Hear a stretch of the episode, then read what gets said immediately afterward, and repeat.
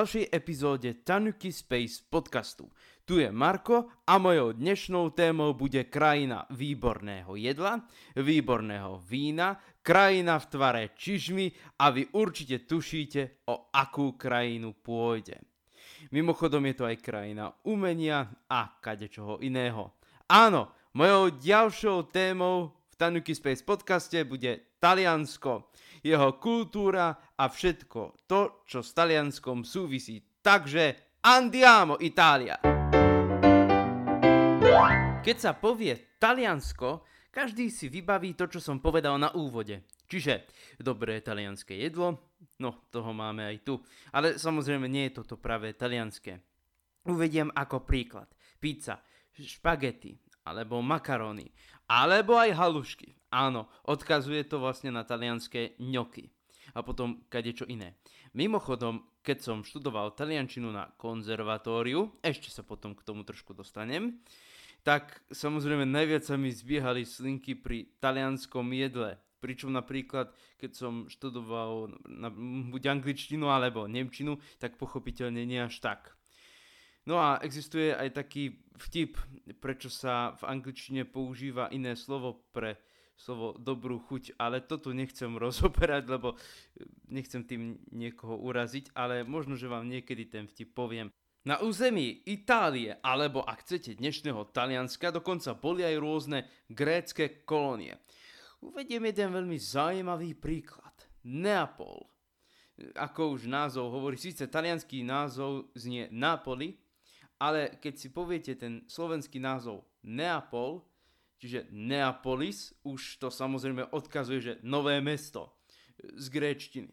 No a pochopiteľne aj na Sicílii sa nachádzali rôzne grécké kolónie, ale popri tým gréckým tam samozrejme boli aj Feníčania. No a potom netreba zabúdať na hlavné mesto Rím, to je už ale úplne iná história, úplne iná kolónia po tej gréckej samozrejme. E, a to je jasné, komu to patrilo, čiže rímskej ríši, tam to celé začalo. Latinovia, tento pastierský národ to tam celé založil, spojil sa s Etruskami a tak šikovne ich, dá sa povedať, latinizoval a asimiloval, že ich jazyk v podstate zanikol. Mimochodom, oblasť, kde sa nachádza mesto Rím, sa nazýva Lácio. A prečo sa tak nazýva? Tak, myslím, že ste pochopili. Mimochodom, jazyk Taliančina tiež vznikol z latinčiny, respektíve z latinského dialektu. O románskych jazykoch som v tomto podcaste už rozprával, takže je jasné, z ktorých jazykov tento jazyk vznikol. A mimochodom, keď si poviete názov románske jazyky a potom názov hlavného mesta Rím v taliančine, čiže Róma, už to tam máte.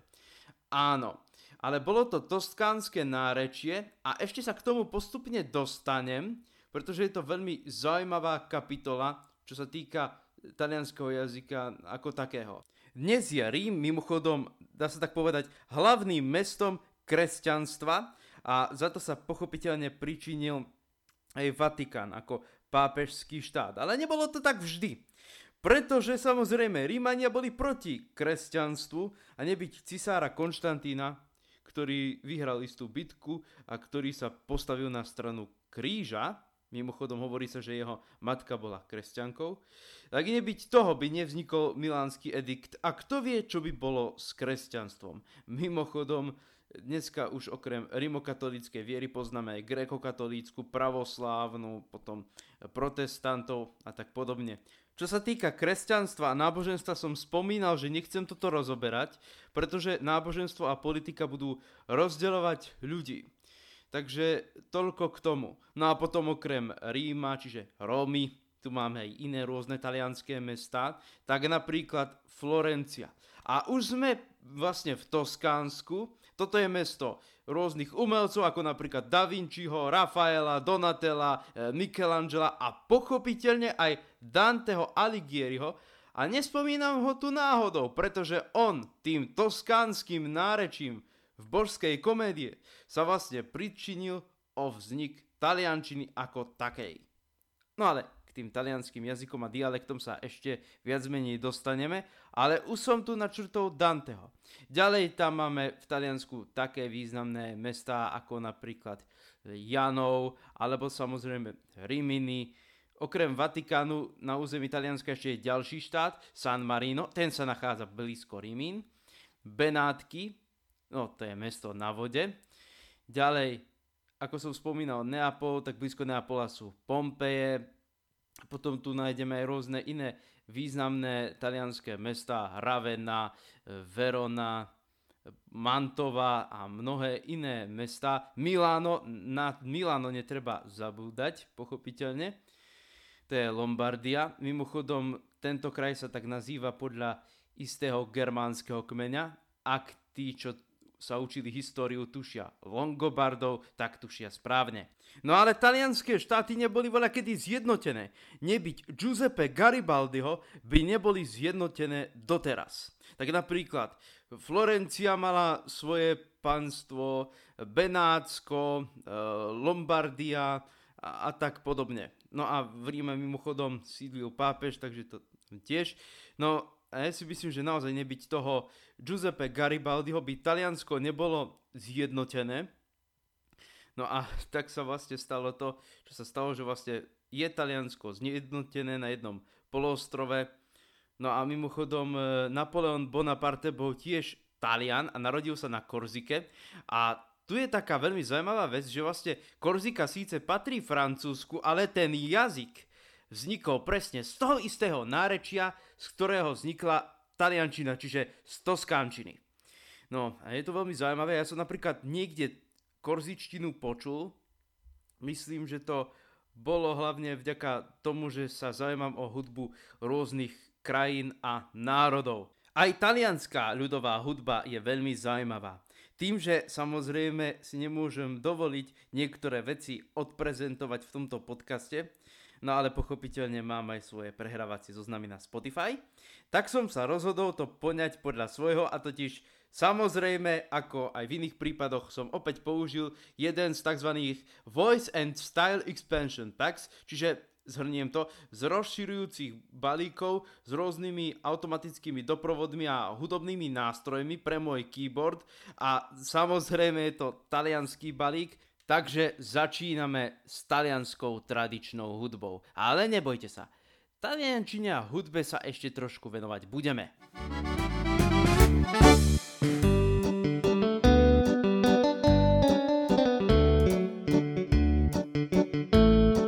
Hudobný žáner lišo je populárny predovšetkým v regióne Emilia Romagna. Takže to je región, ktorý sa nachádza na severe Talianska. Samozrejme tento žáner, respektíve rôzneho obmeny sa dostal aj do iných kútov severného Talianska. Napríklad aj na území Abruca a hoci kde inde. Pre tento žáner sú charakteristické rôzne západné tance, napríklad polka, valčík, alebo ako v tomto prípade mazurka. Ale nájdeme tam aj moderné tance ako mambo, swing a mnohé iné populárne tance.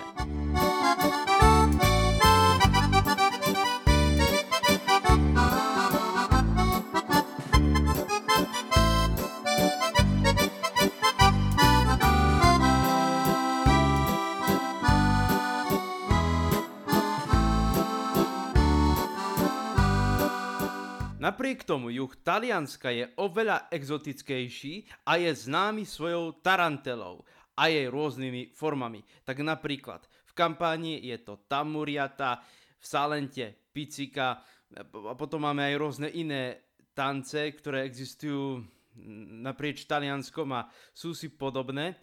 A teraz som sa vám rozhodol trošku predstaviť salenskú piciku. Thank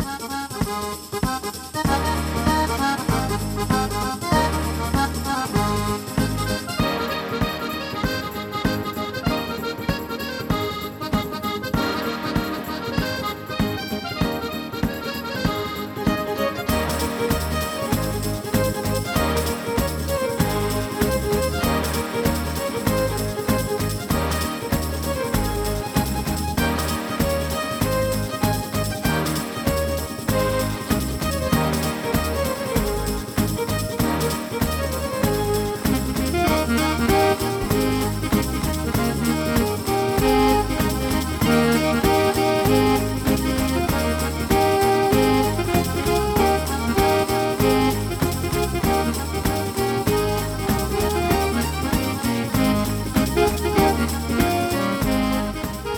Tieto tance majú pôvod v staropohanských bakchanáliách, čiže tancoch, ktoré sa tancovali na počesť boha Dionýza. No ale to je už trochu iná kapitola. No a s tým napríklad súvisí aj e, tarantizmus, čiže tanečná choroba, alebo napríklad sa to tancovalo vraj vtedy, keď niekoho uštipla tarantula, preto ten názov, a vtedy, aby ho vyliečili, tak sa tancovala tá picika. Čiže opäť sme pri téme hudba lieči a tak ďalej. Ale či je to pravda, tak e, môžeme si domyslieť. Ďalej, nespomenul som tu napríklad sardínske cantua tenore, čo je vlastne štýl polyfonického spevu, pričom ten bas napríklad produkuje subharmonické, čiže alikvotné tóny. Spravil som ale približný náčrt toho, čo je v Taliansku populárne, ale môže byť toho oveľa viac. Mimochodom, taliančina ako jazyk sa považuje za jazyk hudby. A môže to byť, pretože v Taliansku vznikla opera. Aj keď renesancia, a to je také zaujímavé, čo sa týka hudby, tak skôr to Holandsko zahviezdilo, alebo všetky tie, tak povediac, e, nizozemské krajiny, čiže frankoflamská škola Francúzsko a potom e, niektoré krajiny Beneluxu v rámci hudby ale čo sa týka Talianska, tak skutočne tamto začalo vznikať aj mnohé hudobné pojmy, ktoré poznáme. Forte, piano, presto, crescendo, decrescendo, brumendo, allegro, allegretto majú svoj pôvod v taliančine. Čiže taliančina je považovaná za jazyk umenia, ale je považovaná aj za svetový jazyk. A tu by som trošku zastal, pretože taliančina nebola až tak rozšírená ako napríklad španielčina alebo francúzština. Uvediem príklad. Taliančina sa voľa kedy používala v Somálsku, v Eritreji, v Líbii, aj v Tunisku sa zvykla používať, no ale tam hlavne francúzština myslím na Tunisko, bez tak či onak taliančinu nie je možné považovať za svetový jazyk a v Európe sa po taliansky hovorí ako v Taliansku a v štátoch San Marino a Vatikán, tak aj sa hovorí taliančinou vo Švajčiarsku, v niektorých kantónoch a dokonca, čo som počul, aj v Monaku je populárna. Ale taliančina sa v Taliansku nepoužíva. Tam sa používajú aj rôzne jazyky. Taliani ich nazývajú dialekty, čiže ako dialekty. Ale či sú to dialekty, domyslite si. Medzi taliansko-dalmátinské jazyky patrí taliančina a potom aj neapolčina tam patrí, ale napríklad Lombardčina už patrí do inej jazykovej skupiny. Sicílčina taktiež, Sardínčina tiež. No a napríklad e, ladinčina, ktorá sa používa na území južného Tyrolska popri taliančine a nemčine, patrí do retoromanských jazykov. Ale retoromanské jazyky sú trošku podobné s taliančinou, ale aj tak nepatrí k čisto talianským jazykom. No a potom e, napríklad, e, ako som spomínal, tak e, Lombarčina úplne znie inak. Na Sardínii sa dokonca v istej oblasti hovorí aj po katalánsky.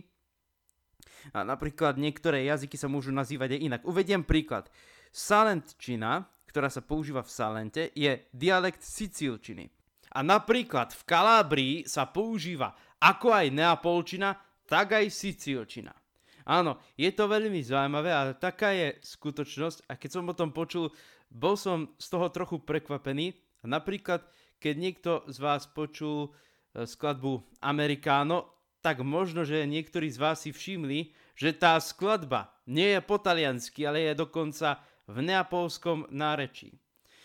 A čo sa týka mňa a Talianov, spomeniem tu veľmi takú zaujímavú príhodu. Párkrát sa stalo, že som stretol Talianov, dokonca aj tých, čo hovorili v tzv. bergamskom náreči, čo je Lombardia, poblíž Milána. No a tým, že som vtedy vedel celkom slušne po taliansky, no tak slušne, tak nejaké tie slova som pochytil. Samozrejme som chodil vtedy na konzervatóriu. Tak som sa z nimi trošku dohovoril, ale bolo to, bolo to veľmi zaujímavé. To nebolo v Taliansku, ale v Chorvátsku.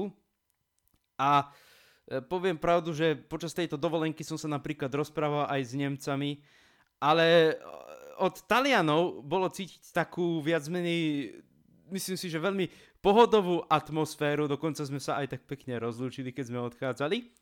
Takže mám takúto milú skúsenosť eh, s Talianmi a, a nie len v Chorvátsku, ale aj tu u nás sa mi párkrát stalo, že som sa stretol s nejakými Talianmi. tak eh, som sa s nimi, keď to bolo možné, dal do reči. No bolo to veľmi zaujímavé. On sa hovorí, že Taliani sú takí zbrklí, niekedy ukričaní, tak sa to hovorí. Neviem, či je to pravda. Treba tam ísť, treba to zažiť, ale pamätám si mimochodom na taký veľmi nemilý rozhovor, ktorý sa stal medzi istým strážnikom a istým kapitánom známej lode. Bolo to aj v správach o tej lodi, čo havarovala. Nespomeniem názov tej lode, ale asi tušíte, o čo pôjde. A keď som toto počul, a, a samozrejme existuje, existoval na internete prepis rozhovoru, napríklad e, preklad tohto rozhovoru do slovenčiny alebo do češtiny. A bez tak z toho, čo som porozumel aj ja z mojej chabej taliančiny mi stačilo a aj ten tón hlasu. Čiže e, možno, že niečo na tom je pravda, ale ja nechcem veriť týmto stereotypom. No a pochopiteľne ešte uvediem taký iný príklad, čo sa týka taliančiny. Opera. Už som spomínal operu. Opera pochopiteľne vznikla vo Florencii, ale tu o to nejde. E, voľa kedy zvyknú dávať na rádiu Devín rôzne relácie. Neviem, či aj v tejto dobe, kedy počúvate túto epizódu, to ešte je. Operné večery alebo operný večer, tak sa to volá. A tam boli no, ukážky z rôznych opier, respektíve pochopiteľne celé vystúpenia. Počul som aj nemecké, počul som aj ruské, počul som aj talianské, aj francúzske nejaké opery a nielen odtiaľ, aj napríklad z rôznych CD. A skúste hádať, v ktorom jazyku sa mi opera najviac páči.